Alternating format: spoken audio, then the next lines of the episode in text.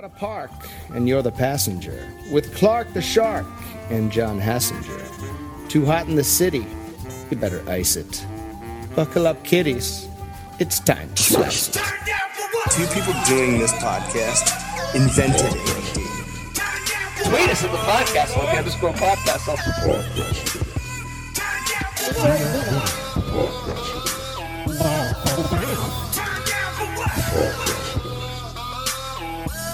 new guy. That's for us! Hey!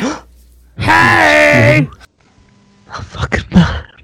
Dude, and I mean, if you Google Zoom backgrounds, there's thousands. I was on a Zoom call the other day, and I'm at a some guy, age. um, our age, probably, he was like some salesman, had a the, the child, he had Baby Yoda as the back, and nice. I, I've only t- spoken to him before, and I was like, his name's Mike. He's like a dad. He's you know just doing his thing, and I was like, your background is exactly what I would expected it to be, because he reminds me like a little bit of you. Like he's a cool guy, you know. And I was like, I'm I'm glad it's Yoda and uh, Baby Yoda, and not like the generic or something. Like I'm glad that you're having fun because Yeah, right. he's one of those guys that it's just a job for him and it's just a job for me. Uh, And We're both just like, hey, let's just get through this. Right. Let's at least make some fun where we can. It was great. I'm gonna try that. Yeah, after I spent so much time like creating this display of comic book glory behind me, the last thing I'm going to do is use one of the stock nonsense backgrounds. Look at this. This is like my favorite one. It's like this the 60s the 60s Adam West Oh yeah. Batman and Pow. Robin. Yeah, boom bang pow. Pow. I love the '60s Batman movie. Oh yeah, shark So- repellent. Yeah, it's so much fun. Like it's ridiculous, but Yeah. it's a fun Yeah, ride. It's really amazing how I think that show affect affected all the Batman movies that came like you know 20 years later, 30 years later, 40 years later in that they had to be dark because that was so goofy. Yeah, yeah, and it was it was know? colorful. Like Batman's u- uniform, like his outfit was was almost like purple. It was like a purplish hue. It was it was blue and gray, but it was like tights, like not like armor. You No, know, no, like, yeah, it there was like- no armor. It, It, was, like, just pa- pajamas. yeah, it was like long johns. and Robin too, with like he had like the the, the leafy like vagina looking underwear going on. You know, because it was supposed to be like a bird, but it was like feathery. Like It was kind of like scaled. yeah, scaled. Like it had Feathery. scales. I know. And it was just like tidy whiteys, but they were green. And But- and then like little elf shoes. No Right. ankle support at all. It was uh, Burgess Meredith played Penguin, right? Yeah, Burgess Meredith and Cesar Romero played Joker, and Adam West played Batman, and somebody super famous from the time played Riddler. I, I always forget his name though. Oh yeah, who Yeah, was that? that darn cat. Wait, what's that? He was in that movie That Darn Cat. Oh yeah, that darn cat. The original Riddler was Frank Gorshin. Yes, Frank Gorshin. He was like a big time actor back then, and Julie Yeah. Newmar was huge too. He was kind of like uh, a Jim Carrey at the time, fittingly, since Carrey played the Riddler. But he was like one of those goofy, like funny guys that was in like a lot of big stuff. Like a Will Ferrell almost. Uh, yeah, probably. I don't, I don't know him that well, but I know I've seen some of like those old films he was in. I still think the Penguin, Danny DeVito is uh, the best. Um, Oswald Cobblepot. He's just so eh, perfect. I thought he was. I, I totally agree. I, I always think that Batman Returns was just as good as the original Batman because Michelle Pfeiffer and Danny DeVito and Christopher Walken were all great with Yeah. Michael Keaton. Oh, so good. Max Shreck. And like Penguin's Selina idea Kyle. was so cool. They like hack into the Batmobile and then they drive it like crazy all over town with like that remote control car.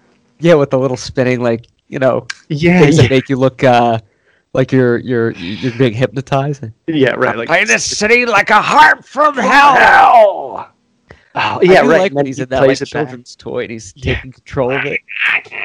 He's You in that cool? miniature Batmobile. Yeah, yeah. and he's, He it's, designed it. it's like as a kid watching that, you're like, I wish I had that thing. Like not controlling a car, just that thing in a van that's shaking Yes. around. Like, how cool would that be? You would never feel like see, that- you would never see that outside of like a Walmart. It's always one of those shitty carousel horses. right. There's like AIDS on it. AIDS. Why is there AIDS? Definitely, definitely Corona. You know what's cool? The uh the the boat. It's called the um. What's the what's the boat called? The bat boat that he's that Michael Keaton's in at the end. Oh, Bat- is, is, is that what it's called? Yeah. Oh, okay. Bat, bat submarine. Yeah, the submarine. I thought it was a different name, but that thing was cool. And I was looking that up a few nights ago because I was drunk and my life's full of problems, and that's what you do during quarantine. But they had like these cool models and stuff of that when that movie came out that were like for adults. And I feel like they missed the market with like kids for that because it was always like the Batmobile, you know, which is awesome. But the Bat, like submarine, that boat was legit. Right, You know? because it was like a boat that turned into a submarine. Yeah. Uh, that and then, cool. And was that? It wasn't the same thing as the bat wing. You know, like the the plane kind of thing. Like the boat didn't Right. turn into that, or did the bat wing turn into a submarine? I feel like I need to go back and watch that movie now. It's been so It's good- damn long. Same here. Um, I feel like it's always Christopher on. Walken. Like when when Michelle Pfeiffer comes back from like turning into Catwoman, and she's like, you know, it's not full on amnesia, and he's like, did you bump your head at your swim meet with your auntie? You know, like remember he tries. And I love his son is still trying to Did be you like, fall down the steps four times the other Four day? That's how you got that bump on your head, not from me throwing you out the window. Frank. I'm not going to give my son out, Frank. It's uh, I, I love uh, Max Shreck's son.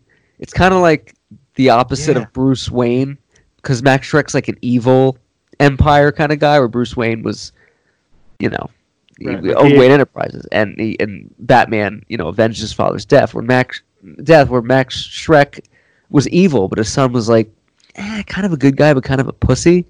It was kind of like the polar opposite of young Bruce Wayne. Ah, good point. It was like Bruce was the son that Shreck never had. Right. Yeah, in a way. I do like the electrocution scene though, where they cut to uh, where Shreck gets electrocuted at the, Oh yeah, towards penguin's the- lair, and it's like the skeleton for a second, like they did in every late '80s, early '90s movies. You know what I'm talking about? It's in like every movie. They like cut to a skeleton and then it's back. Or it was like the sip after the false holy grail in uh, Indiana Jones, where it's like, ah, like oh, it's not real anymore. I've tr- I've tried to watch Kingdom of the Crystal Skull again for like the fourth time. I always get like 30 minutes in and I'm like, I can't I can't do it because I watch I've watched any I watched a lot of movies in quarantine, you know, watching like a movie a day. Not that I was going out living this dream before. I was doing the same thing. But I've been like so I watched rewatched the Indiana Jones It's I just like, "Ah, easier to commit watch-" now. Right. You have like a, a more excuse. You're like, I'm not going anywhere. not going anywhere. And and Crystal Skull, man, I just I can't do it again. I saw it like once in the theater. I think that was the only time I've ever watched that movie to completion. You saw it To in, completion. to climax. You saw it uh, in the theater. I didn't see it in the theater. In fact, I've never seen it. Oh, you're missing I- nothing. Um, I think I tried watching it for like an hour, and Harrison Ford had like t- six lines in like the. From what I remember, I was like, does he talk in this fucking thing or what? Like, I remember the best part about Indiana Jones was wasn't all the action. It was ha- Harrison Ford's like quippy lines. Yeah. you know how he's all kind of like half taking this, like he's he's joking his way through like the most adventurous life ever. Yeah, he's like a slouchy, you know, He's teacher, Han Solo. professor that just wants to, sh- you know, he's going to shoot you because he doesn't want to fight, and that's hilarious. But I think what hurt Crystal Skull was they used Shia LaBeouf, which at the time he was like coming off Transformers and stuff, but he didn't age well, like career wise. He, he's kind of considered like a joke. Even though I like Shia LaBeouf, but He's, he, he's, uh, he's in the beginning of a comeback, but for a while is. there, he was a little embarrassing. he was a little embarrassing for a while, but uh, I, I just think that movie didn't age well, if if at all, you know, nicely because uh, it just hurts it. I don't know. You want Indiana Jones? He's the guy. Don't give him a sidekick. Even when you had like uh, short time in Short Temple round. of Doom, short round, short time. Short. The guy that caused the the coronavirus, the China short- virus. the, Ch- the China virus, the, the Kung flu. Um, it, it was still like fun comic relief. Shia LaBeouf. I think the producers were like, let's groom him to be like the next Indiana Jones. And it, it just didn't work. I agree. It it felt like that was kind of coming. But it also plays into just my theory that the f- like the original classic movies of like the past 50 years, let's say. Fans of those today chase that like a drug. Think about it like all the anger about reboots. They're like, that's cocaine cut with baking soda. I don't even want it, and it makes me so angry that you're even trying to sell it to me. You know, like with the Star Wars fans, like they think that that their brain is going to experience a new Star Wars movie the same way it did when they were a child, and they like Oh. expect to. You know what I mean? It's like they chase this like this nostalgic like Chasing the dragon. life experience that'll just never happen again because we're adults.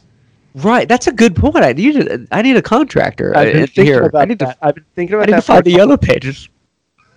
Ooh, regular tiddly willy old reference. couple- Ooh, regular '90s throwback. I love the hat, oh, by the way. Google. SWB. Do you know what that is? With baseballs. No, what is that? Scranton Wilkes-Barre Rail Riders. Oh, right in the Dunder Mifflin. Oh. Right in Great the Vance refrigeration. I love the companies. That's amazing though about Star Wars fans doing that. I read an article today about why Darth Maul will never have his own movie. And I thought like, "Oh, I wonder why." So I read it and it was it started off with, well, it was before Disney owned it. So I was like, "Yeah, but they still own the rights to everything. They can make a movie." Yeah, and Darth Maul's it, appearing and then it turned shit, into- like, all over the place. Yeah, then it turned He into He was in thing. Solo. He was in Solo, he's in Clone Wars. You're right. um, and then it started, and then it, and it, it, the article turned into because Disney cho- chooses to ignore the more boring parts of the franchise, and I'm like, that, that doesn't. And then it turned out it was just like some guy writing it, like some fan. But I was like, it sounds like uh, an article on We Got This Covered. yeah, it, they it, like, w- pretend it's a fact, and it's like, uh, here it is. right. And then it's like, Right. well, we think this would be a bad idea, and it's a good thing they're not doing it. It's like, but your headline sounded like they were doing this cool thing that we all want to happen. Th- that's what it was. It was like clickbait. It was Screen Rant or something like that, where it's like Christopher Walken dies, his hair in I a new movie, and it's like the different spelling. You're like, ugh. I feel like Darth Maul is one of those characters where they were getting ready to give him something like his own Disney Plus show or whatever. And then that actor got caught blowing or you know, he he he live streamed on Instagram him getting a a blowjob. No way. Yeah, Ray like and- Park. yes. Wow. Hold on a sec. Bryce Harper hit a two-run home run. He's Bryce been Harper. crushing it lately. Yes. I still can't believe it's actual like m- meaningful games. I, I, I still think it's like spring training or something like that. Yeah, it doesn't feel so like it. strange. Did you see the cardboard cutout of? I think it was who the the Phillies play the Orioles tonight, right? I am not even sure. There was a cardboard cutout. I think it was at a Dodgers game, but it was we. It was Bernie from Weekend at Bernie's in the crowd, and I was like, "That's great! Whoever's in charge of that, like, do that. Do like Darth Vader in there. Have fun." Why have normal like I don't even know what they have up there, but yeah, they should make it all pretend people, like characters from movies. Like have the Avengers back back there. Have like Yeah. '90s wrestlers, you know, from WWF. Yes. Or I think what the NFL should do is they should p- f- spend all that money that they have and put little tiny cameras on every single seat in the stadium and little iPads, like FaceTime, basically, where you can see your face in the crowd watching the game. Like if you buy a ticket, you see it, you can see the game from that seat. Like you get the the, the viewpoint, but you can also watch it on TV. But in the crowd will be your face. In That's that, amazing. Like the technology's there to do that, right? Totally. Yeah. Yeah, it was there in Demolition Man when like they're at the board meeting and all the people are watching on TVs. And that was in like '93. The technology can be done. Right. If they had it on Krypton 400 years ago, so Kal El could speak to all the other leaders, we should do it here on Earth. That's a great idea. I don't. They should capitalize on that. I feel like the NFL would be foolish not to do that based on A, how weird the NBA looks. It looks like you're watching a PlayStation game. It does. uh, with yeah. the crowd like this. It looks like you're watching a PlayStation exhibition game where you're like, let's play in Disney World or something, and you're like, that court's not real. It's like NBA Jam when you're when you do the alternative mode on like the street or like in the city where you're like in the, the the blacktop. people two dimensional? Like they're flat. Do you would you would- you would rather have in baseball though the crowd be like characters? Like I'm surprised that hasn't happened. And you could sell that money to like that advertising. Like Disney can put their new cast there for some for the Mandalorian season two. You know, like why why aren't they doing that? The cardboard cutouts look so bad. We need I mean, to have delete- fun. dude. Think about this: the behind home plate, that that back backtrack, whatever the fuck it's called, the wall right behind home plate, Yeah. is the most expensive spot for sports advertising because it's the most seen area on a TV for any sport, right? Right. So if, if you look back there, it's usually the huge, giant monster sponsors, eh, local and national. Uh, the seats behind those that wall, you know, the first three rows, is exactly what they should do. Like the a big movie coming out, if movies are ever, a th- I guess you can't do that, but you know, put the characters, put cardboard cutout versions of the characters back there, like they're watching the game. That'd How be cool would that be? So That's cool. a good idea, and it would make you want to like watch it, you know, because you're like you're it's already in your subconscious with baseball, you know. It, it would like uh, it would draw me to watch it. Like the XFL's different rules drew me to watch it, and how I'm really excited about the XFL now because Yeah. a The Rock owns it, and they also and he co-owns it with a woman, so it'll be interesting to see what a woman does to the to football. That will be interesting. They'll, You they'll it's smash like- it up with something new. We always had the NFL. This thing doesn't have to be perfect. It can Right, be true. it can be like interesting. As it should be too. I think they should like play around with it. It'd be like uh, you know, WWF and then WCW or something. They had like different. Well, maybe not that. That was that was You know, pretty like- close. like we played baseball in grade school on a blacktop with a stuffed wiffle ball bat and a tennis ball. The rules weren't identical to regular baseball, right? Like we pegged each other. Yeah. Uh, there was it was two strikes or no, it was t- yeah, two strikes, two strikes and and one out or two strikes and three outs. I forget, but it was, it was different. speed it up. it was like the same, but it was different. Yeah, It was like doing like you know ten Mississippi and, and touch football. ghost men. Remember, remember the switch at, at St. Jude from baseball to football. I never knew who decided that, but it, it was always like there was that. I mean, obviously in the fall you're going to play football when school starts, and in the the spring you're, you're going to play baseball. But like in that winter months when you were still going outside and we still played football, there was always that time where it's like we switched to baseball. It's like who's in, who's in charge of that? What are these? Because I remember playing baseball a few times. It was like pretty fucking cold. I'm like, where's the Redskins football? Oh, can't say Redskins. Gonna offend uh-huh. somebody. But it's like it was funny how team. that switched. It was just like decided one day, and you're like, well, I guess we're playing baseball. Let's do it. I think, and this is amazing that St. Jude ever did this, but they painted a field, like they painted a diamond on the blacktop, like a, a bat, two batters boxes Yes. and the base lines, and even a pitching mound and second base.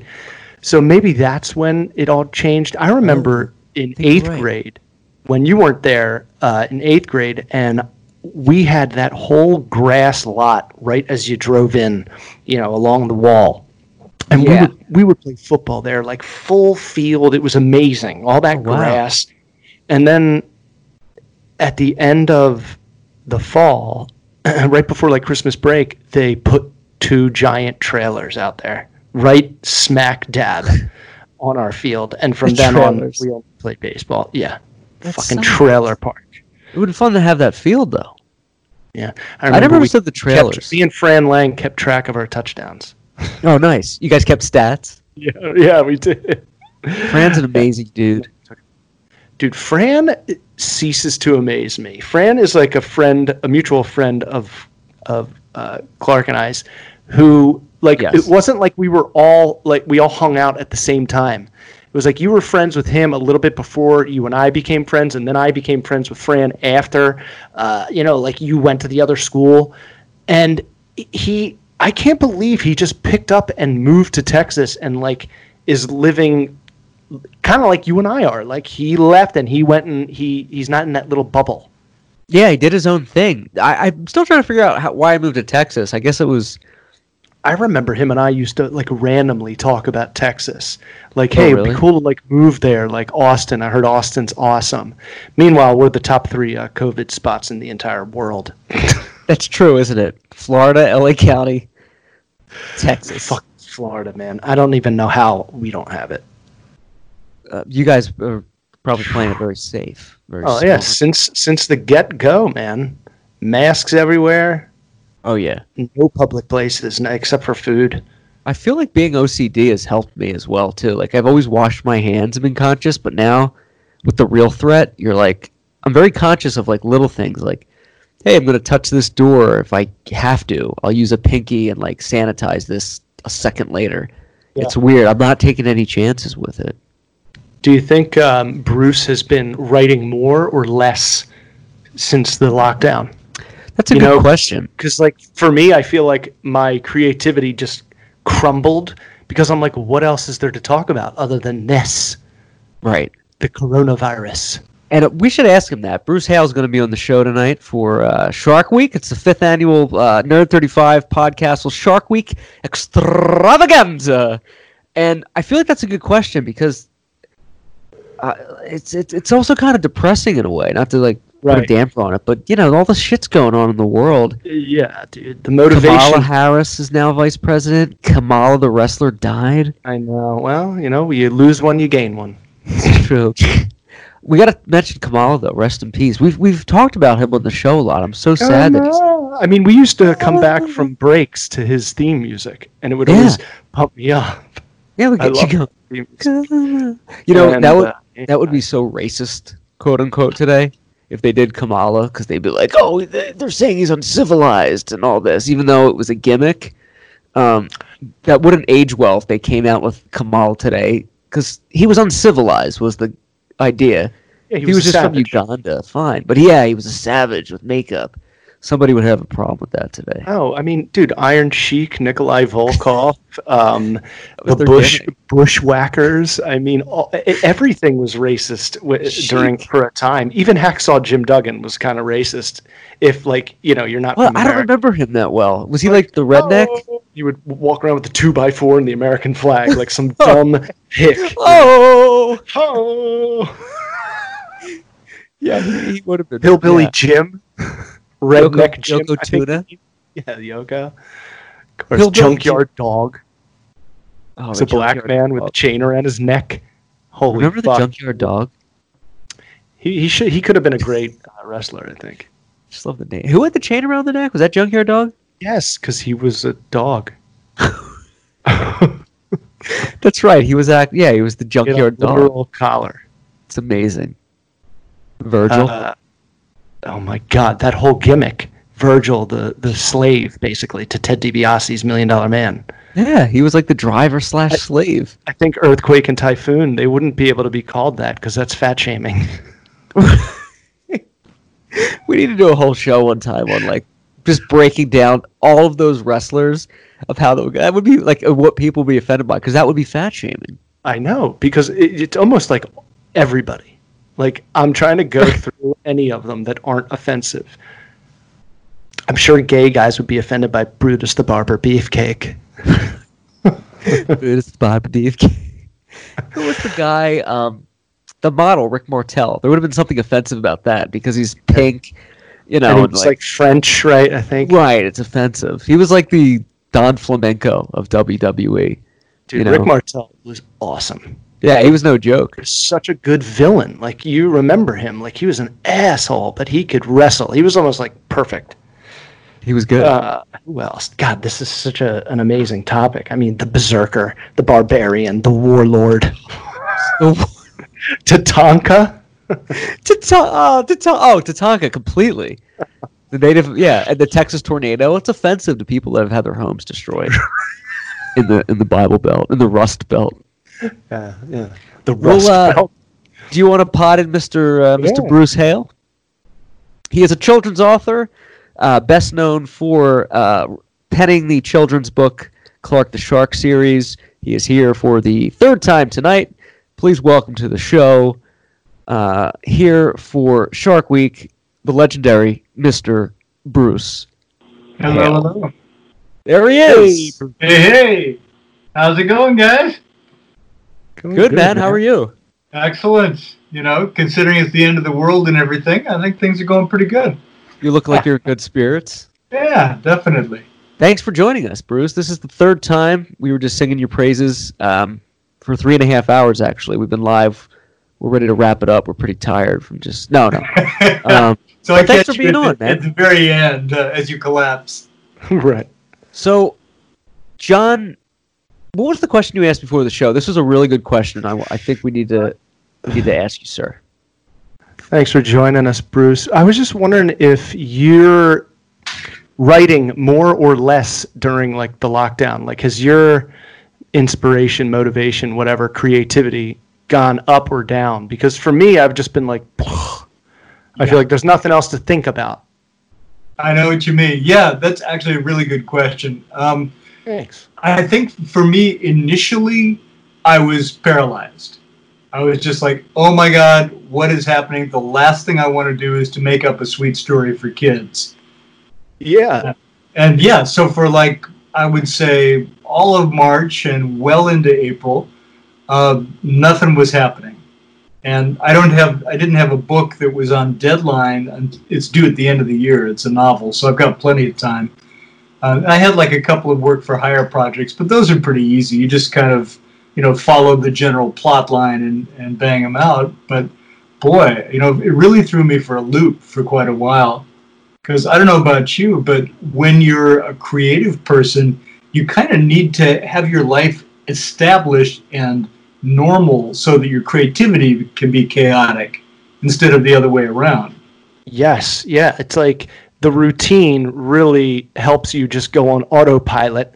So, you know, the fun part can can do its thing. And it was like our brains, it's like we were isolated, shelter in place, and so was our brain. It was like Yeah.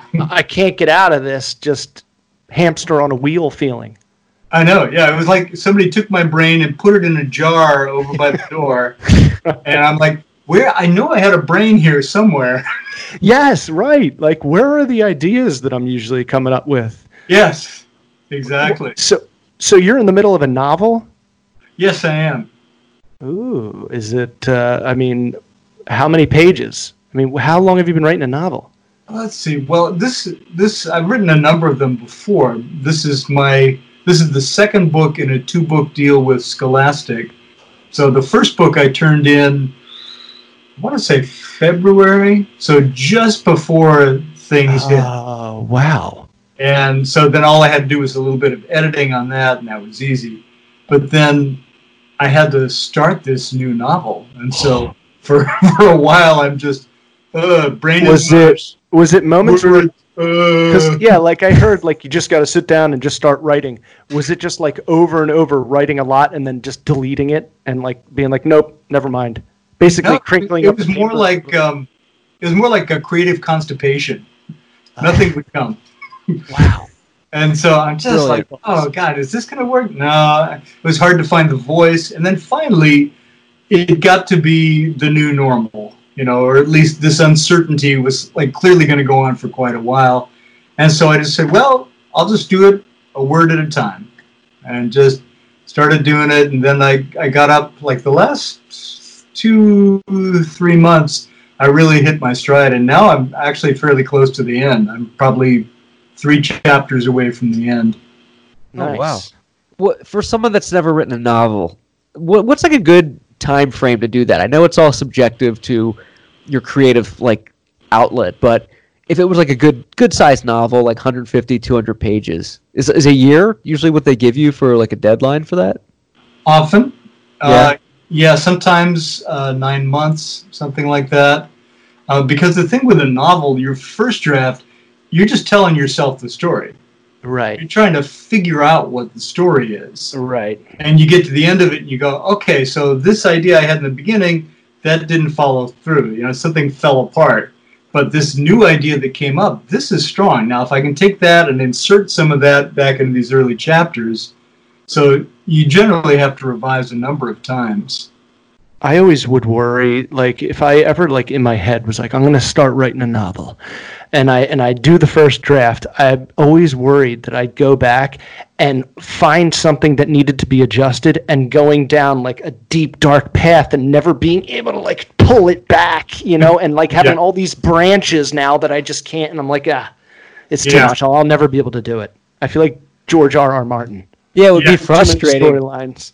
oh it'd be crazy I, I wouldn't be able to finish a first draft, you know, for something that long. It would Right, take a yeah. lot of dedication and like focus. ADHD. Yeah. I'd be like, hey, let's do something else. It would be a bunch of crappy, you know, non sequitur stories that they're like, what is this? You know, because I'd be like, eh, take it, because that that's that seems like it takes a lot of discipline to do that for a year. That's it a, does. that's a It commitment. does. And that's the thing about being a professional writer that I didn't get before I was one is you have to treat it like a job. Right. I mean, Elmore Leonard, the great thriller writer, he would just show up at work nine in the morning at his computer, work until five, just like he was punching a clock. Is that Oh, how long really? you write a Yeah. day? Yeah, I- what's your what's God, that like? I, I'm not Elmore Leonard. Luckily, the books I write are a lot shorter. So I generally, my best time for writing is in the afternoon. So I'll write from lunch until dinner. So maybe five Nice. hours, something like that. Do you sleep in late, Bruce? I, I picture you as a guy that wakes up at six and goes for like six mile walks every morning. Am I right? You're, you're strangely enough, you're fairly close.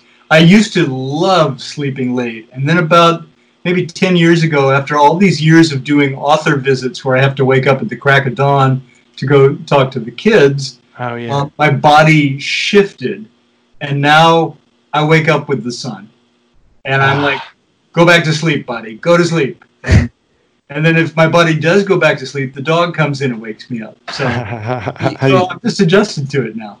You seem like you're you're do, being proactive during the, the, the quarantine. At least you know here in California, and you know similar to Florida, where a lot of things are shut down. Um, I see you performed some kind of virtual concert with your band recently. Yeah, that was a blast. That was really trippy. Yeah, how did that work out? Because it looked like you were on a an actual stage. Was there, like, wh- what was that that you were that you were performing at? Well, it was actually a place called the Carriage Museum, where they have all these old carriages from horse and buggy days, and Ah. these. It's got all the. I don't know if you saw. There's this kind of this old west facade. Yeah, It's like you're walking down the street of a show like Gunsmoke or something like that, and nice. you know the the saloon, the apothecary, all this stuff. And so they put us in there in in this warehouse where the carriages were, and there were ten of us in the band because we have nine people and we had a, a gal sitting in on congas. So they spread us so we were socially distant. We covered about fifty feet, and I swear if you wanted to signal the horns it was time to come in, you had to send them a text. You know, it was just like, "Hey guys, really. it, was that spread apart because it, it looked That- like it was a lot of fun though.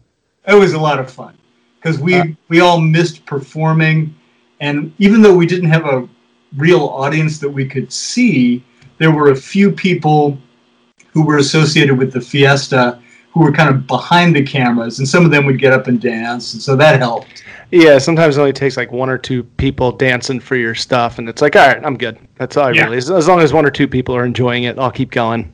You know, it's like when you're yeah. telling jokes, Clark. It's like if one person in the room is laughing, I'll keep going. It's yeah fine. yeah it's, it's like an energy exchange that happens Yeah, yeah, right. That's all it takes. How many people were in the room total? uh, you mean aside from us Yeah, I'd say maybe 15, but they were we were in this little warehouse that's area. pretty good though for quarantine. I mean, that's you know, that's Yeah, that's but they were all they were I all couldn't even of get 15 people to if we weren't in quarantine. That's that's pretty good anyway. Yeah. If somebody came in without a mask, do you stop the music and shame them, or how does that work? No, no. No, I'm, no, I'm, no. I'm- Boo. there, there doing that. were people who were kind of controlling the event, and they were they were playing the heavies. They were the bouncers. Yeah. Um, that was cool though. I want to I want to bring up Shark Week. It's we're we're in the midst of Shark Week, and you, uh, I think it's safe to say you've done more to raise awareness for sharks uh, and the appeal to to children than, than anyone else ever has, um, which is pretty cool. Uh, what what's going on this week this year with with Clark the Shark? Is there anything you can give us? Because I know the last time you were on the show, there were some things in the works, but unfortunately, you know, the world came to a stop. Is there is Yeah. there anything brewing with Clark the Shark? You can let the There know? is. There are a few things this week, and then um, then there's a new book coming out in the fall. So yeah, so for this week, I did a storytelling this afternoon with uh, Hicklebee's books up in San Jose. Home of the Sharks. Yeah, so it was really sweet. right. Yeah, so we just did it on Zoom, and you know, a bunch of kids tuned in, and I did a storytelling, and and just because I'm that kind of guy, I sang the Baby Shark song with them so that their parents would go crazy. Oh no way! The best song ever. I don't know if John's ever heard that song. Oh yeah, no, I've never heard that song. I don't have No, a two and a sure, half year old who sings it all the time. Yeah, it's it's like one of the meanest earworms you can ever imagine. It's You like sang it's it, a though. small world on steroids. Yes, yes. So so you Bruce Hale singing the Baby Shark song, the author of Clark the Shark. That's the equivalent of like hearing the name, the title of the movie in the movie, right? Like you know when yeah. you're watching a movie, you're Yeah. watching like Robin Hood, Prince of Thieves, and they're like Robin Hood, Prince of Thieves. You're like, ah, there it is. It's the title of the movie. That that would be that, that's something to say. That's pretty. That's pretty cool. Yeah, it was fun. Yeah, it was great fun. And of course, I substituted Clark the Shark in there for one of the verses. Um, Of course. you have to. You have to. Yeah. So then, and then on uh, Thursday, I've got two virtual visits like that. One of them with a, a Blue Willow Bookshop in Houston, and that's in early in the morning my time. It's going to be eight o'clock. So uh, us California guys, you know, that's that's pretty early. Yeah. Oh yeah, that's yeah, that's an ambitious start time. Yeah. Yeah. But it's you know it's ten o'clock there. It's their usual story time. So I'll do that, and then I've got uh, later in the afternoon. I've got another one for um, a store that's going to be kind of um, it's going to be their early evening. So th- th- that's good. That's good that you're doing this stuff and you're staying proactive and you know connecting with your fans and your readers and things You like have that. to. And the Yeah. kids are getting some sort of education because obviously the people in charge of this country can't figure that out. Right. That's what you need to do. Go to uh go to Bruce's website. You can Yeah. learn about the different kinds of hats. I did not know There you go. uh, about the difference between a fedora and a, what is it, a trilby? a trilby. Yeah, one yeah, of my the- Trilby. Mistaken Yeah. all these years. Yeah, never even heard of it. But that's What's a trilby? Trilby is like a fedora, but it's got a very short brim, and Ah, it's it's kind of uh, it's a narrow brim and it's a shorter top. And what is the name of the hat you're wearing right now? This one, uh, this is just I got this. This is like an Italian cap. It's like a they call it a driving cap usually. Oh yeah, driving cap. Yeah, golf. because you picture me in my Maserati, you know. I do. Yeah, no, but but exactly. you're you're you're a hat aficionado though. You know I your am. stuff. I, I have probably have about thirty hats. You know who else has a lot of hats? Who? John. John right Yeah. there. Yeah, you guys are hat do. guys. I, I can't rock a hat. I don't I just look weird. I look like you don't want your kids to come near me with a hat on. But you but you guys can rock the hats. It looks good. It, it helps to have the right shaped head, I think, It's, it's, it's, yeah. or maybe it's a hair thing. See, I don't have a lot of hair, so wearing it fits just fine. Right. Like nine times out of ten, I'm having a bad hair day, so I'm I just wear a lot of hats. There you go. I'm like I don't know what to do up here, and uh, no, I don't look. I don't. They they fit, so whatever. And Mhm. my wife is like, I like it when when you wear them backwards. You look cool. I'm like, well, I'm not, but You do look cool with Those the hat look- on backwards too. Yeah. You're one of the Thanks, Well, few, like few people I know that can rock that. Right? What's that, Bruce? We like to foster the illusion that we're cool. right, Yeah. right. It's No. just part of the costume. Whatever it takes. Exactly. Bruce, you mentioned the Clark the Shark books coming out in the fall. Yeah. I'm gonna guess this was penned. You wrote this before the quarantine. I did. Yeah, that was written last fall, and it always takes the illustrator a good four or five months to illustrate it. So Okay. uh, yeah, so that was all in the can before quarantine hit, and that one is called Clark the Shark Gets a Pet. Ooh, Yeah, Clark the Shark gets a pet. Hey, so he gets a dogfish who's even more undisciplined than he is, and has to learn how to kind of treat a pet and to you know take care of it. You heard it here first. Clark so the Bruce, Shark. you Yeah. draw it, or no, you write it, and then a guy draws it. Yeah, I although I am a cartoonist, I don't illustrate most of my picture books.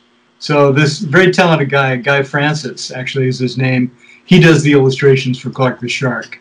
Has he ever like sent you something? And you're like, uh, no, that that's not what's happening in this scene. Like you're you're reading it wrong or something.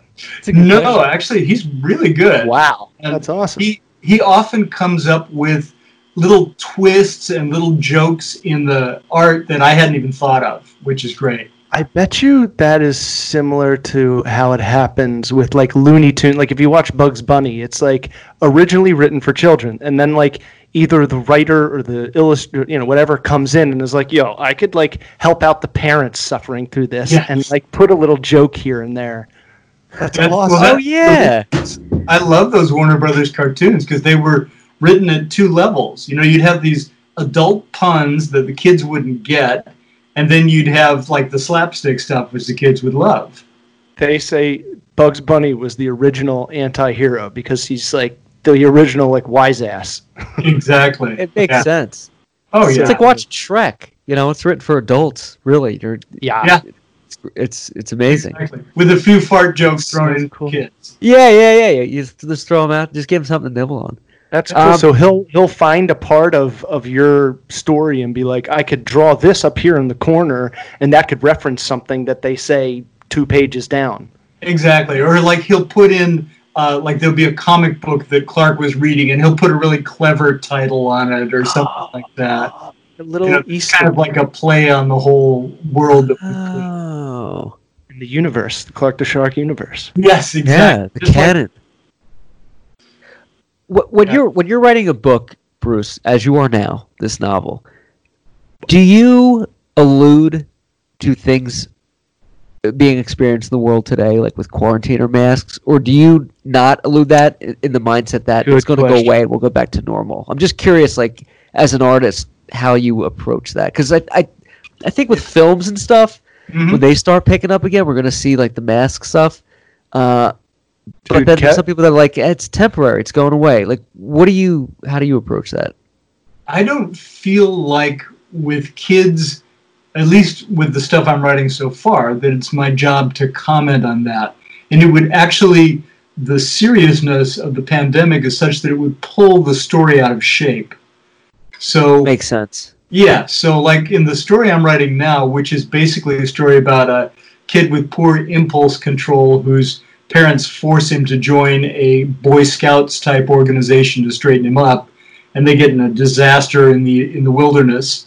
Uh, it's funnier than it sounds, actually, but uh, Is it a microcosm? I, no, I, I'm interested.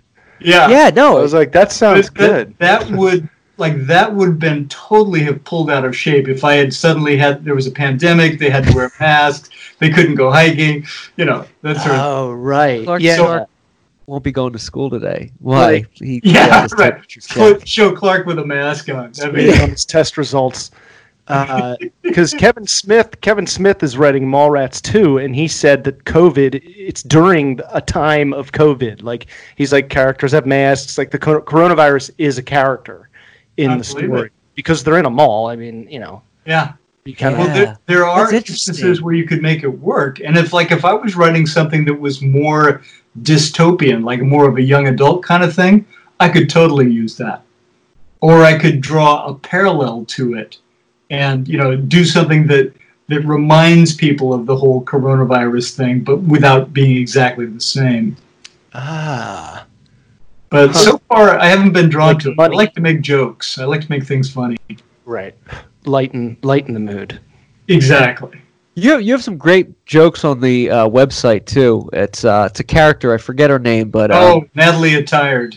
she's adorable too. One of the jokes was, uh, "What do you get when you eat um, onions with um, what was it? Onions." I gotta pull these up. Uh, the the punchline was tear gas. Do you remember what that was? Oh, vaguely. Onions and Yeah, yeah, beans. Yeah, onions and beans, and it's tear gas. And there, there's all these like one-liner jokes that that I love, and I've loved since I was a kid. Like, why didn't the elephant cross the road? You know, so he wouldn't get confused with a chicken. Things like that. Yeah.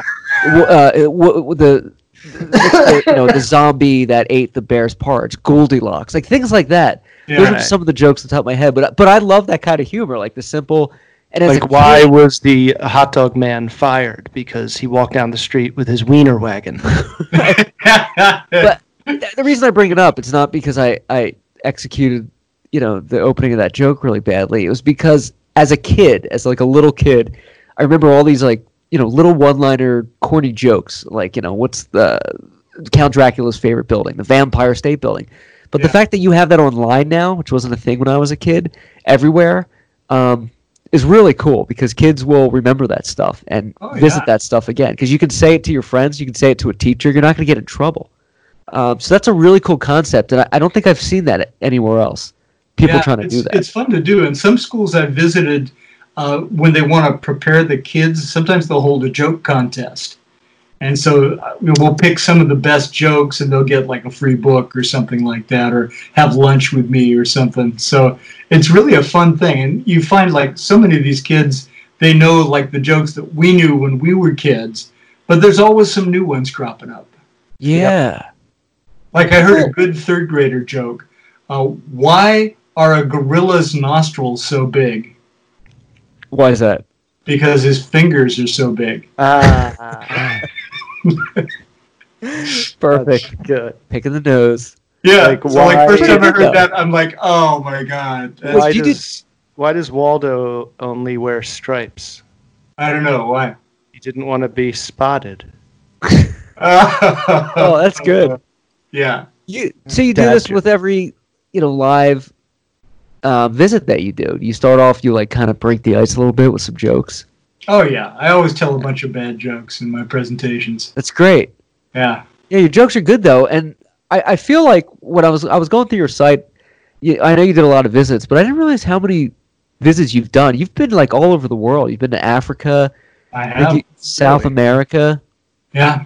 What is Where was what was your favorite? I'm sorry, Clark. No Oh, no? Well, yeah, well, there are well, there were so many great trips. I mean, I have to say one of the the best was when I went to New Delhi, and the school was so well off. They flew me and another author in, put us up for a week in this five star hotel, took us out to dinner every night in these amazing restaurants, and then what? and after this week of hanging with these kids and having a great time, they said, "Oh, we have a little treat for you. We're sending you off to the Taj Mahal." And no so way. they paid for the whole thing. They, we went off to the Taj Mahal. We got the the grand tour at dawn, and uh, and came This back. was a school that did this. this was a uh, very well heeled international school. Wow. I still would be stunned if any American school would do that. I know it was. You know, it that was- seems like crazy. yeah, that was like the Cadillac of their visits. That's amazing, and that's a world wonder too. To be able to be flown there to speak Oh. and then them set you up. It would be like coming to, you know, the United States or something like that. Being like, oh, to cap off, you know, this trip, you know, we're sending to Hawaii or, uh, you know, you're gonna go to New York or something like that. If you've never been here, in Mount Rushmore. Yeah, That- that's amazing. That's really cool though. And um, listeners, check out Bruce Hale's website. I, I, if you really go through your catalog, Bruce, you've written a lot of books. Oh yeah. Um, it's amazing how much you write, and it's you know it's not dissimilar to um, you know legendary children's books like. I'm just gonna throw this out there, like the Bernstein Bears or some something like that Beverly Cleary did, where there's there's such a huge catalog. Mhm. Um, h- how many of these babies do you try to bump out a year? Because it, it, it seems like there's a there's a process. yeah, using that's working. is. I, I tend to like you. I have a short attention span, so I, I tend to bounce back and forth between shorter like picture books and easy readers, and then I'll want to stretch out and I'll do a novel. So I could write anywhere from two to five books in a year, depending on what kind of books they are. Right. Usually, no A more lot. than one novel in a year because those are those take a lot of time. Are your two novels like connected? I. wh- What was the first one about? They're- okay, they're not. They're connected. completely different. The first one is called Switched, and it's about a boy and a dog who hate each other, and then the dog is basically the sister's dog. Oh yeah. She goes off to uh, semester abroad. The boy has to take care of the dog. They get into a magical accident, and their souls switch bodies. Right. I think you told us about this last time Yeah, we were on like a Freaky told- Friday. I was in the middle of writing it. And now what's this new one about? So then the new one, uh, the working title is Super Troop, and that's the one that I mentioned earlier, where it's you Super know, Troop. the kid who's forced to be in a Boy Scout-like Oh, yeah. troop, Boy Rangers, and of course, like right after he joins, they integrate it by bringing in girls, which totally Nice. changes the dynamic. Nice. I like it. Yeah, That's cool. yeah. So That's really interesting. Fun. Very different, very different characters as well. But it's I like the variety. So, so you have to be done this. The deadline's the end of the year, so we're like early summer next year. Would people expect to see this? Yeah, probably, or maybe even winter. I'm not sure. The publication schedules have really gotten thrown off by the whole COVID thing. Like, uh, Switched was supposed to come out this fall, and they pushed it back to the coming spring. So, yeah, because it's so hard. I mean, you can't you can't do anything other than Zoom visits, and in-person visits are out of the question. Bruce, do, are you in charge of like say the book comes out and there's a misprint because I I've been reading I'll be reading a book and there's a a misprint like an obvious misprint like a Yeah. misspelling or you know the the grammar's wrong Yeah, Or or, it's they like put the the- wrong the- word in. yeah Who- is like ultimately responsible for that Well, it's kind of a team effort. There is a, Right. a proofreader. For, like you have several lines of it. First, there's your editor at the publishing house. Then there's kind of a proofreader who gets all the nitty gritty stuff. So, like usually, I'll do one to two drafts of revisions with the editor. Then she'll pass it over to the proofreader, and the proofreader will get all the little nitty gritty. Oh, your comma's in the wrong place. colloquialisms yeah. And I don't even so know how to say that word. I don't either I know That's that's, pretty impressive. It- clearly, you don't have COVID brain. No, I just uh, used to use them a lot, and I remember this English teacher at Penn State would write it all over my, my papers. Um, Colloquialism? Yeah, like very, and you know, Oh, is that like what that words is? that aren't necessary. Yeah, yeah, they can be brutal. Yeah, Yeah, So, but yeah. So it's like a, it's a process. I mean, ultimately, I'm responsible because it's my name's on the book. But um, I but just there's mean, at like- least three or four of us looking at it. like what if you hand something in and it's spelled correctly, and then the book comes out and there's a word in there spelled incorrectly, and you're like, "Yo, but this is what I gave you. Somebody messed up." Yeah, who do you fire for line. that, Bruce? Yeah, I give them a very stern Is- talking to. Is that just a sorry? Yeah, pretty much that. One yeah. out of a And- thousand people will catch it. Get over it. Have you ever have you ever made an error that slipped past the editor and made it into a book? Probably not, uh, right? You're pretty you're pretty buttoned up with that stuff. Yeah, no, I'm. I think I'm pretty good. I haven't really noticed any big ones. There was no. Most of my errors have been caught in the editing stage. Like it, you if- know, and it's if been like did- so long since I played football, and I had Chet Gecko playing football, and I did some move in there that was not usual for um, like little kids football, and somebody called me on it. Like, hey, nah, that's not quite right. It's not quite. It's like he did a layup into the end zone. Yeah, Um, exactly. He slammed Slam dunk into the dunk, goalpost. right. yeah. But He- couldn't you also make s- he use hit a like home some run. liberties? Yeah. If if there was ever a mistake, you'd be like, "Well, it's not real life. This is the world of Chet Gecko. That's what they do. That's how they, you know, you can always like roll with that." That That's- Um, the best title of any book I've seen is one of Chet Gecko, and that is from Russia with lunch. Yes. and it's the coolest cover in the world. He's like a little James Bond spy looking lizard guy. He's a Yeah. gecko.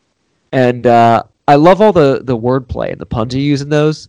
Um, I'm a big James Bond fan. I'm a big, you know, like adventure spy fan kind of thing. And you use a lot of these cool uh, puns and titles and and and uh, just just really creative, really good. It's a really cool series. Oh yeah, the cover is cool. It's like And the Yeah. edit, yeah, you saw the yeah, it's cool. Like of just looks like, like, Raph Raphael in the first Ninja Turtles movie. Remember when he would put the trench coat on and the hat Oh, yeah, walk through the go. streets? I Yeah. wish Bruce Hale were an author when when I was a kid because the stuff we had to, uh, at least I remember reading was crap. Um, Yeah. I would love to have a Clark the Shark. Uh, you know, uh, Chet. Yeah, Gecko. I. There was nothing like It was no, it was like Beverly Cleary, and those were old Clifford. then. I grew up in the '80s, and they're like, "Hey, you're reading Ramona." I'm like, "This was written in like '67. Like, come on." Like, I'm, I'm eight years old, and I know this book is 20 years old. The, the reference, the dad's smoking in there. Yeah. I'm a first grader. What What are you doing? And even then, that was like, Yeah. come on. There was no safe, It was like not a safe, but it was like Bernstein Bears, and you grew out of them very quickly. Um, Right. and like But Matt that's- that's not the Christopher case books. That anymore. was it. There's so much great children's literature out there for the whole range. And I mean, you, you even have books like that picture book that's that has no pictures in it. The picture book with no pictures. It's hilarious. I think B.J. Novak wrote that one. Yeah, I've Ah, heard Ryan about that. Howard. Yeah, Yeah. Ryan Howard. I mean, there's just like all kinds of wild stuff out there, and there's a, just a tremendous range. Some really great stuff being created. It's really cool. You've Yeah. you've been to a lot of these conferences too. Um, oh, yeah. i- i- how is that community? Does everyone know each other? Is it like Hollywood, where you're like, oh, that's so and so? Is it like a close, tight knit, cliche, clicky kind of thing? Like, how does in that work? In some ways, yes. Um, It is. But in other ways, we don't necessarily know what each other look like because we know each other's work. And so, like, I might bump into somebody at a conference and be talking with them. And they say their name, and I'm like, "That name's familiar." And then they mention the title of one of their books, and I'm like, "Oh, you wrote that? Oh, that's so great." Have you ever sat down with somebody for an hour, not know who they were when they left? You're like, hey, who was that? They're like, I don't know. It was a homeless guy. I don't know who you were talking to. She thought it was like an Hasn't The- the the editing process and um, the, the from when a book uh, is conceptualized as an idea to the time you can buy it in a store is a very long and arduous process. Yeah. And many times a book is thrown aside or doesn't make the cut. We here put together a list of some of Bruce Hale's books that did not make print. Oh, you. Would you like to hear deep these, Bruce? research? Would you like to hear these? Yeah, please. I'd love to. Hear. Th- These aren't actually real, too, listeners. Bruce had no idea about this bit. So, um, no. So here are some Bruce Hale books that didn't make print. John, you ready for some of these? Yes, please. Lay it on us. Class Pets. Fuzzy sets off a metal detector before first period. a Monster Town Mystery. Wuhan, China. The scariest place on Earth. I, I can see why that, that might be. Chet Gecko. Dial W for wire fraud. hey, hey. Uh, School for Spies, the caper of the Russian collusion. It's a little offensive. Moki the Gecko, how to have fun while self quarantining after failing a temperature check. Oh, Hawaiian, so maybe maybe, maybe tough. just a little too long. Maybe. yeah, a little. I think the title Yeah, probably That's did probably why that one didn't hit. Oh, You know, they, they just like, no, I'm sorry, that title is not going to work. Couldn't get past the I'm title. sticking to the title. Damn it. I'm the underwear This series. is, this is the title. Yeah, this is it. the underwear series, the thrill of not wearing a mask in public, could be a little offensive. And finally, Clark the Shark. You wear your fin, I'll wear mine. Hey. So I, I can see why why some of those might not have made the cut. But, uh, yeah. No, Hey, you know, misleading. even well-published authors still strike out once in a while. not you, Bruce Hale. You don't strike out ever. Ah, Uh, thank you. Those those aren't real, by the way. But um, I just wanted to thank you for for coming on the show again. This was you know been Yeah, so man. gracious of you to do this. It's my third time. pleasure. You guys are always such fun to talk to. Yeah, we love Thank having you you. so much, man. Thanks for coming back. Happy Shark Week. Happy Thank Shark you. Week. Check You out Bruce too. online at uh, Story Guy One. Uh, and Bruce, yeah, it's always a pleasure. Thank you for uh, thank you for being on the show. Oh yeah, and I, I'm hoping next time we get together, we'll actually be able to talk movies again because they'll be showing in theaters. Yes. Oh, Wouldn't that be great? Man, as my first world problem complaint, it that is my number one thing. I I miss new movies and the movie theater and the whole thing. It's just Big time. it has been over a year since there has been a Marvel movie in theaters, and that is heartbreaking. Gosh, That's a it's been a long year. Yeah, a whole year, over a year now. I know. We're gonna appreciate this more when it comes back. I think Oh yeah, it'll be sweet. it'll be very, very sweet. Yeah. Bruce, thank you so much for being on the show, my friend. All right, gentlemen. Bruce. Always a pleasure, sir. Thank you, Take sir. care. Be well. Bruce safe. Hale, everybody. Stay safe. Wash your hands. Wear a mask. Stay safe. Oh yeah, don't ride on the railroad tracks. What? Stay safe the ground on Groundhog Day. I love your microphone too, by the way. The black with the uh It's the same same as yours. Yours is just silver, yeah, yours is cooler. and it's the same arm. Uh, yours is a little you could just you could just spray paint it. Scranton Wilkesboro. Scranton Wilkes Bear. I uh I think that's how you say it. yeah, I switched gears this week. I was well. I've it's cool to have Bruce on. I'm glad he came on. I always feel like I leave stuff on, on the table when he comes on. Like I wanted to ask him more, and I just kind of I don't know. Is he is he like time limited? Like, does he give you like a, a, a limit, like where he's like, I, I can only do like a half hour? Or, No, that's the thing. I and I, and I should probably talk to him about that because I don't want to. Yeah. He might want to go for three hours, or he might have ten minutes. I, I should, you know. Oh yeah, I got this this date down. I switched gears radically this week. I've been watching, rewatching The Office, and uh, just watching it a lot. yeah, I can't stop. Then I started watching The Sopranos because I was like, I haven't watched Sopranos in like you know ten years or something. Yeah, So then I got sucked into that. So now I'm going back and forth, and it's it's a healthy balance for the soul. Because if you watch too many Sopranos binge watching, it's it's dark, and it's the best show yeah. ever written. But it's it's it's too much like murder to take in your like brain. yeah, right. I don't like, and I especially don't like before going to bed watching like negative negativity because I just I breathe in negativity all day with this world that we're stuck in. Yes. So like The Office is really like the only thing that I can get through because my Hulu subscription, I can't change it to get rid of the commercials. So Seinfeld is riddled with commercials. And like I've said before, Seinfeld is aged on me because of the crowd laughing. Not because Yes. of not because of the show, but just because of that sound is throw, throws me off now. I don't know nobody why. does it anymore. No. And I want to get into something new, but something new kind of requires attention. So the office I can like doze off and zone out and in and I'm not losing anything. Yeah, and it's got such a great rhythm too and stride. Like every season just welds perfectly, and you're like, oh, this is great. Schrute Farms, probably my favorite place in the whole series. They, that should have been the spin-off, Schrute Farms. They should It have was did supposed to be. Really, Rainn Wilson? Like that? Rainn that would have been a great show. I could be wrong here, but I should probably look it up. But I think Rainn Wilson, like that, he, that kind of fell apart, and I think it was on him. Oh, because Schrute Farms was great. Mose, the brother, running. You know, his brother is the creator of uh, Parks and Rec. No The, way, ac- really? the actor who plays Mose is like, Really? one of the head guys at the office, and he created Parks and Rec. Yeah, no shit. is that insane? That's insane. That's why um, B.J. Novak, the he was like a producer of uh, The Office. That's why writer. every season he was the writer, right? Well, he was Ryan Howard. Ryan Howard, right? But he was also like the Temp. producer. Wasn't he like the executive producer? Yeah, at, at- he eventually was like everything he could be for that show. That's why he's in the credits, like third spot every episode, but he's not in like every episode because he was like, you know, Yeah. it's his show. So he's like, fuck it, I'm I'm in there. He was like Um, the last person you saw in the opening credits, but there was no like Phyllis or Stanley or you know No. uh, Mindy Kaling in the uh, in the opening credits. Toby. Right? Angela. was Kevin. Angela hot? Towards the end, right? Pretty hot. Angela, that's such a good question because I feel like I ask it every episode. I'm like, oh, Angela looks kind of hot there, Kind and of then right.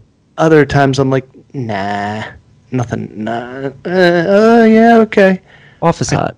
I, I feel like you know what's funny listening to that office ladies show because those two are just actresses uh, as podcasters as podcasters they're kind of clumsy Yeah. but but angela comes from like improv like i think she was like at second city in chicago Yeah. uh, so like every once in a while she'll break into like improv and you can see like oh holy shit she is a pro Like, Yeah. she can take it and go and run with it and do accents and kind of sing. You know, like this Yeah, part like of her she's kinda- on. Yeah, like she's a pro. It's just she's not like a comedian. She's just an improv actor. Right. Yeah. She she switches it on. You can see that too. You can hear that. It's a, You ever it's listen good, to it's that a good. Yeah, I, I have a few times. It's not, it's not like great, but there are parts of it that are awesome because they tell you so much behind the scenes shit. Right. And that is cool to hear that too. It's like listening to um, on the other end of the spectrum, the Sopranos podcast with uh, Michael Imperioli. Yeah. He talks about like, oh, the reason we did this.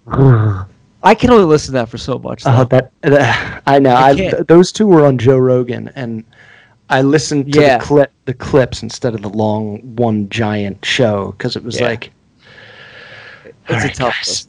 Are you mobsters in real life? No, stop it. But that Michael Imperioli, he's like a uh, like a thespian. You know, like he's like a hardcore actor. Yeah. Actor. Yeah, he's of the theater. He's of the world of the Yes, theater. acting. Good Steve times Sharippa though is like tough to listen to because those guys they're they're basically like the same like Bobby Bacala where he's just like you know. So I was there like you know I was in uh you know the Sheraton and this guy comes up and it's like I kind of I kind of want to watch the show now, like the You know, episodes. I I always had a friend or two in college that was let's just say different than me, came from a different place, Ah, and their storytelling abilities were well, let's just say a mix of lazy and I just like to talk right now. Instead of like where I come from, where it's like either peppered with funny tangents or just right to the point. right. And that's Deliver. what I feel like when those two are doing a show, especially uh, the big dude. I forget what what's his name. He just said his name, Bobby Baklava. Steve Steve Schirripa. Steve Sharp.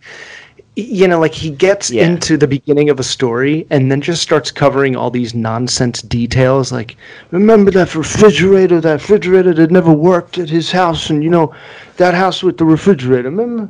Uh, He never had that good refrigerator. Anyway, we went over there. We were trying to help him move, and and I just kept looking at that stupid refrigerator. Why did he never get? It's like this story is about you helping him move. Get off the refrigerator. Yeah, I, I- feel like that's how the reunion was when they did that reunion last year or two years ago, the Sopranos reunion. It wasn't a reunion show; was just they all got in the same room and they they interviewed them, and it was I don't know, it was a few years back. You know, they started off with like missing James Gandolfini, which was touching, and then and then what you said, it kind of it kind of you know dived into like uh, Tony Sirico or something being like, remember the time that dog was there, that the guy was on the set, and he was late because they had the thing with the hot dog, and you're just like, there's no Like- point of reference, Let me explain. trail. guys, none of you, uh, even though you all are part of the ensemble cast that made up arguably the greatest show in cable television, none of you are Robert De Niro. So stop thinking that any of you are bigger than the sum of the parts here. You know what I mean? Like besides Right. Gandolfini and maybe what's her name? Uh, I'm drawing a blank. Bracco. Edie, Edie Falco. Uh, none of them on in The Sopranos are bigger than better than the show. No, no, it's true. Yeah, they kind of lose focus with that, Um, talk like that. but it's a cool. I said that refrigerator. You know, he always said that refrigerator. He had that refrigerator that just never kept anything cold, never kept anything warm. That's you gotta start dealing with Heather when she's like, "Hey, come on, are we?" It's like, you know, Lobo was acting up a little crazy the other day. I don't know if I want to talk to it. Well, can you just cut it? I don't know. We're gonna, I'm gonna do some things. Bada bing. Talk to it. Uh, today, uh, I actually had to uh, help someone pick up like an entire bedroom set. You know, like a dresser, uh, an end table, and a bed frame. And they they we sold it on OfferUp or whatever you know whatever the fucking app is. Come by Get my it, shit. get it the fuck out of here. yeah pick up my hand-me-downs and uh, the the person's name on on the app you know because you can you communicate through the app her name was dada d-a-d-a so we were like no idea Dada. four black women pull up in a Nissan Frontier hatchback pickup truck, Dada. try to back up into my driveway and graze my mailbox, lifting No. it up out of the ground. Yeah. It came out of the ground. It was uprooted. Yeah. What? Did they? Did like, they? Whoa, whoa, whoa, whoa. Did they whoa." apologize? No, well, they may have. I didn't hear them. They all had masks on, and I didn't. I felt like a douchebag because I was like, "Oh, should I go get a mask?" Oh no, it's not. I'm not gonna need. I'm not gonna have to help them. And I just see, and they're all. They're all. It's four black women. The the I, all I see is the one driving because like when I get out, I'm like, "Yo, pull around to the side of the house. I have everything at my front door, just so they can get it easier. Like, don't go in the driveway." So she pulls around, and like a clown car, four black chicks spill out of this like two door Nissan, you know, whatever Yeah. short short cab tr- pickup truck. What was it? A frontier? I think so, and none of them look like they could pick up one of the drawers from the dresser and, Oh, and table, let alone do this thing on their own. So I'm like, I'm gonna have to fuck. So I just like kick into high gear and I just start picking up everything and carrying it over to their truck. Then this one chick gets out who I'm pretty sure it could beat me in an arm wrestling contest. Uh, and just She's the leader. She takes yes, she is like more intelligent, more well spoken, just more like confident. Takes over, helps me get everything onto the back of the truck. The back of their truck is like almost touching the ground. What were they picking up? Uh, Dude, drawers? a dresser, uh, an end table. The end table had two drawers. The dresser had like six. It was like pretty tall, like five feet tall, and uh, a bed frame, which is like the headboard, the two sides, and the bat and the, the bottom, and then That's the- a lot of stuff. a lot of crap. And That's a when I lot of got- gum. dude. When I, when I got up there, as when I first walked out, I was like, "Yo, I don't think everything's gonna fit. So we'll just bring everything over and." Get. These chicks had it in their head before they even got there, like Tetris. They just like moved shit around. They lifted it up. They like they like pushed me away. I was like, "I'll do traffic. I'll keep my eye on traffic. You don't need my help." And they put it all together and they got the Really? out of there. So wait, was the, so the mailbox was uprooted? Did it break, or did you have to put it back in? No, like Was there so damage? Here's here's the mailbox in the ground, right? They back into it. It comes up like this and then goes back in when they forward. Like they lifted it and then they were like, "Oh no!" and they drove forward and it Oh shit! went back in. I was like, uh, fuck. and it just kind of stepped on the dirt around it, and I was like, "All right, it's good. I'm sure the next storm it'll knock over." It'll knock it down. That's hilarious. Do you guys use that app a lot? The next door, not next door, but the offer up or whatever. Um, recently, Heather has been because, uh, well, because we ha- we're having a ba- we're having another baby uh, due on Christmas. Eve. Congratulations! Yes, It's amazing, dude. it's a girl. Congratulations! Thank you, brother. It's beautiful. Charlotte Jordan. Uh, we'll probably Ooh. call we'll probably call her Charlie, but I'll probably call her Chuck eventually, or yeah, That's Something cool. uh, yes. Congratulations, man. God yeah. bless you guys. I'm so Thanks, happy man. for you. Yeah, dude, due on Christmas. Isn't that insane? That's awesome. uh, I tell people like Desmond, I go Christmas Eve. I won't call you for eight years. Hey, Christmas Eve. what she does, we're gonna have suckled pig, crackled goose, and frolicked puddings. So Heather's been selling a lot of crap, furniture, old clothes, stuff like that, to make room for the child. Yeah, yeah. Are you gonna do uh, the name you've chosen is Charlotte Jordan? That's awesome. That's a beautiful name. Yeah, Charlie would be cool, or Chuck. You could have those Yeah. nicknames. Charlie. Hannah already knows. Hannah's like, we're like, what's coming on Christmas? She goes, Baby Charlie. oh, there you go. Could you imagine if you had a kid on Christmas Day? I know. That would be great. It's a cool Uh, thing. Yeah, but no, everyone I know who has a birthday on Christmas hates it. Lutz. Well, the one person I know. Oh no, I, I that's just the first person that came to my mind. She's the only person I know. Yeah, they hate it. They think they get they get gypped at a presents. It's like it's fine. Right, yeah. And it's cool though. Congratulations. That's a beautiful thing. Thanks, man. Yeah, we've been like slow to announce it. I mean, Yeah.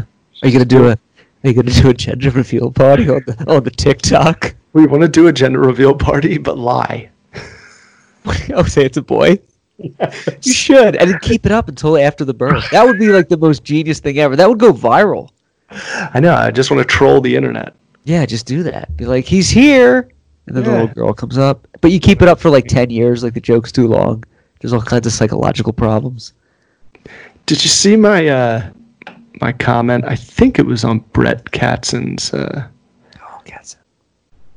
yeah, yeah, on his uh, Facebook, he wrote, "We're gonna check out Manhattan Beach and possibly Long Beach today. Any noteworthy places we shouldn't miss?" And I wrote, "The ocean." The ocean. I, I texted him today. I wanted to see if he wanted to film a sketch something soon. He's a good dude. uh, he said, "Thanks, guy. It's still there, in case you were wondering." Which is uh, an old joke my grandfather used to tell us. Every every time we'd be down the shore, he would go, "All right, let's go to the beach and see if the ocean's still there." Nice. So it was gonna go away. Let's see if I it's never still there. assumed it would go away. I always assumed it would be there. Right. I was like, But you gotta seems like it'd be a big deal for this thing to just not be here one day. Yeah, no, it's it's not going to get up and leave until it does. Speaking of those sketches, dude, I am so pissed at mine. I, I wish I could redo it. I, I wasn't like uh, I wasn't reading it the right way, the the script. And after watching it, I was I fucking did I delivered it so crappily. It was like I was going for someone who was miserable, but I should have been going for someone who was miserable making fun of someone else. And I No, didn't I- like get that. I took it as somebody that was miserable because they work at this job. Yeah, that's what I was going for. I thought it was good. But you know, Yeah, we got to do another one of those too. do another one, absolutely. Yeah, I have uh, those Star Wars sketches I want to film before somebody else takes those ideas and does it. Um, and I got the costumes. I have uh, here. Let me show you. Well, I won't bore the listeners, but I got Han Solo here. I think I sent you a picture, and I got Chewbacca coming, and uh, there's going to be a lot of extra costumes here for Halloween this year, for canceled Halloween this year. Is it canceled? I don't know. I'm sure it is here. Newsom, he'll cancel it. Um, Brett Katzen does that though all the time on Facebook. I see him say not forcing heading everything to- like DeSantis. heading to Burbank. Wait, what's that? heading to somewhere, tell me what to go do. Yeah, but everything's closed. Like California shut down. Oh yeah, You could just Google like, what can I do outside, and then you can see like, there's the ocean, there's the mountains. It's one of those two. You go hiking, you go to the beach. Beach is kind of iffy. A lot of them are shut down too. But I'll see like, hey, it's in Burbank. What do I do? I'm like, ah, it's a nice park you can sit at. Like everything's closed. Yeah. Um, like, and I feel bad for him. watching the news? I'm sorry you're new here, but it's closed. it's closed, and I feel bad because he, the, he just moved out here, and that would suck to move to L.A. And all of a sudden you're like, hey, you can't go anywhere. It's like, why did I? I would you wouldn't have moved if that were the case. You would have stayed where you were until it blew over. So I give him credit for like trying to go out, but it's Think you know about this. he moved there to be close to the movie industry. Right now, the movie industry is is about to experience a catastrophic implosion, and we're about to get really cheap movies, which could be a good thing. But movies are not going to be what they have been the last ten years No, because of what's going on with movie theaters and them just You're right. losing money, losing money constantly. and if you want to move closer to the movie industry, you need to move to Toronto or Vancouver, Canada, or Georgia, because that's where everything's filmed. But no, it's true though, and I Sucks. this it, it kind of scares me, dude, because there's all these movies delayed right now. Oh, we can wrap it up. I didn't realize it was almost eleven there. We can wrap it up. Um, like five minutes. I was just gonna say, w- with all these movies that are delayed right now, they're gonna get released, and it's gonna be awesome when like, yo, James Bond is coming out. Uh, you know, the, the, the, what is it? Black Widow is coming out, or was supposed to. Yes, Black Widow was supposed to be out on May first. Right. It's No, going to be great when they come out. And you're going to see these movies trickle. Mandalorian has no delays. But keep in mind, they haven't been filming anything for the past eight months. So there's going to be a gap between movies. And just like you said, you're going to get crap. You're going to get few and far between. And there's going to be like a lull. And it's, I think what they need to do is just start re releasing classics. But that doesn't answer the problem. It's awesome to see Jurassic Park on the big screen, but people don't come out in droves to see Jurassic Park on the big screen. Just like, you know, uh, people like you and I, and people that love the movie. But Right, like It's gonna be Empire Strikes. Back. was, You know, like it made Yeah. like two two million right, one one So- weekend. Wha- what's going to happen with all that? Do you think? Dude, I, I- I don't know. I have a feeling what's going to happen is studios are going to start buying theaters or just making theaters because theaters are going out of business. You know, like AMC got some kind of like crazy six billion dollar loan, and and now like Universal, like there's just so much. There's so many laws being like rewritten and like unwritten uh, that like I feel like what we talked about years ago on this show that the inevitability of streaming is just it's just going to happen and it feels like this covid thing is like fast like think about it mulan a movie that could have made like 500 million dollars worldwide uh, in theaters is going to vod and it's not even going to make a fraction of that No. so they're just taking not. a loss, taking a loss on on a movie that's in the same line of like Aladdin and Lion King. Like it could, it had potential for a million, a billion. especially in China. Like that's like the biggest film market in the world. Like that.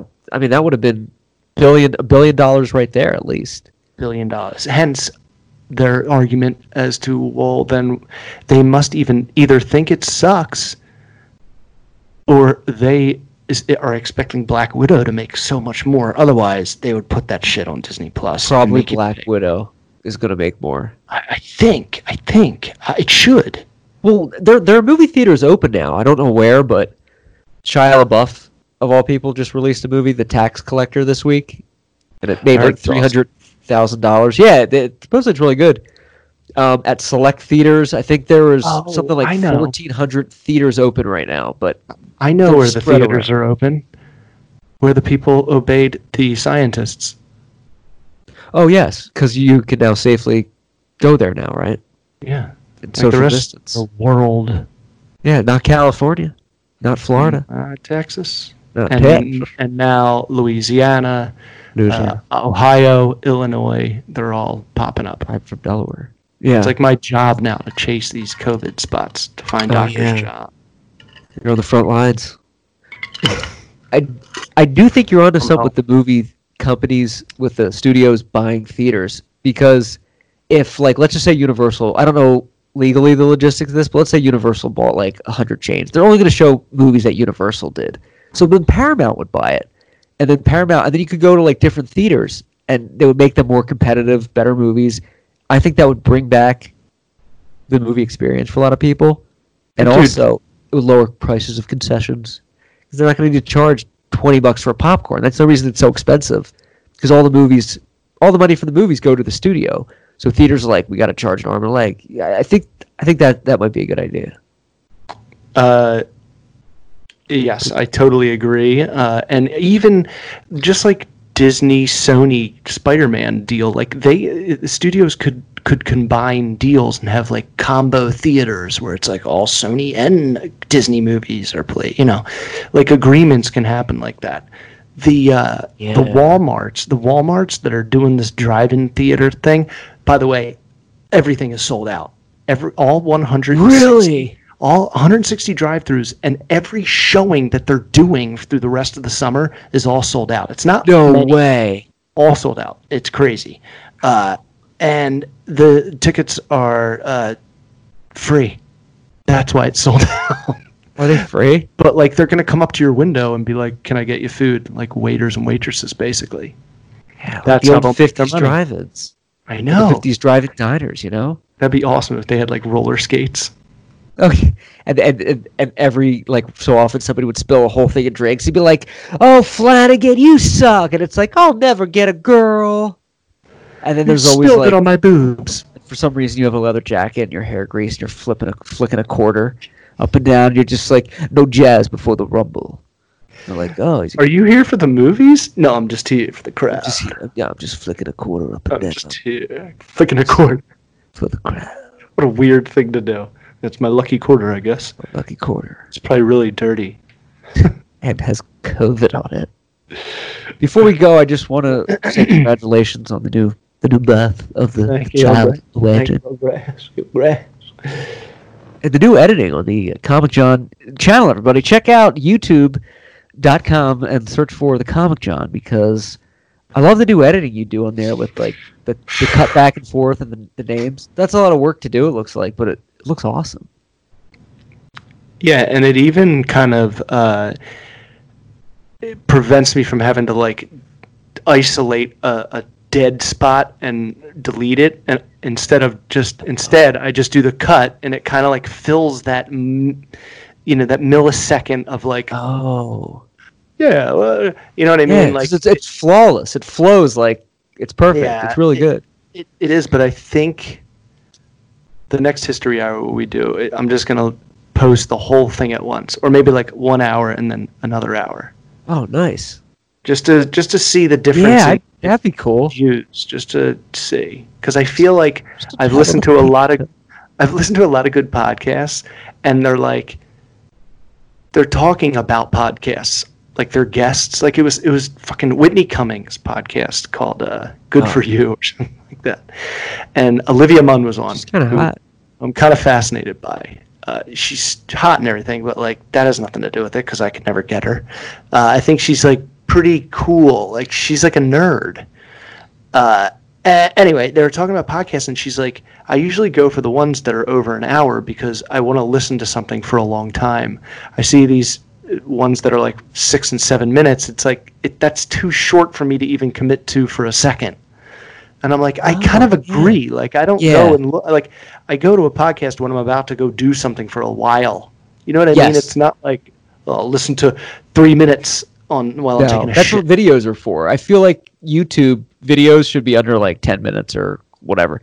But podcasts, ever since the John and Agnew show, that's that was like really the first podcast I ever listened to. I think, aside from like regular radio, and it was perfect for like a long drive or something, or like the commute, Or like I thought it was chores or something. Chores. I do listen to the podcast at night, like late at night doing dishes or something. Yeah, Just something you can have on. yeah. but- I listen Yeah, to man. us and I listen to Neal Brennan. I think his podcast is the best. I haven't listened to him Uh, yeah, uh, a lot. I, know who he I, is, but I, I mean, he, yeah, because he's like it's legit. it's it's crazy what he's done and, and and like lived through and like I mean he's from Philly so that kind of is cool too but yeah. just to have been part of that whole Chappelle scenario like the white guy behind the scenes uh, his take on life is just hilarious but also pretty he gets pretty deep he's like less Pretty good. you know what he is, dude? And I this is such a great analogy. He's kind of like the the non-jock Joe Rogan. You know what I mean? Like he can talk Oh, about okay. anything, but he he doesn't have that muscle head piece of Joe Rogan where it's like, Yeah, yeah, yeah. all right, you're laughing at the degrading women joke. Like you're laughing a little too hard at that one. That- right, that yeah, which he does. off, you know what I mean? yeah, which he does. Joe You know, I Rogan. mean, come on, take your pants off. yeah, Joe Rogan always has like the final laugh, and Right. sometimes you're like, eh, Yeah. that wasn't that funny. But I get it. You're Joe Rogan. and his co-host Bianca is I, I like her a lot. Like at first I didn't like her, uh, because she, and she even talked about how she's like in the beginning I was so defensive that I like wasn't relaxed around you, uh, but now she's just like I don't know, she's it good. works. I would definitely gel. check them out for sure. The gel like some jellyfish. They do gel well. Check it out. Tweet us at the underscore soul. podcastle. Follow the Comic John on Twitter. Check out all the shows, the clips on YouTube. The Comic John. Thank you for listening to the show. Thank you, Bruce Hale, for being on the program. Thanks. Stay safe. Stay masked. Stay classy. We love Good you. night, everybody. You, you. Yeah.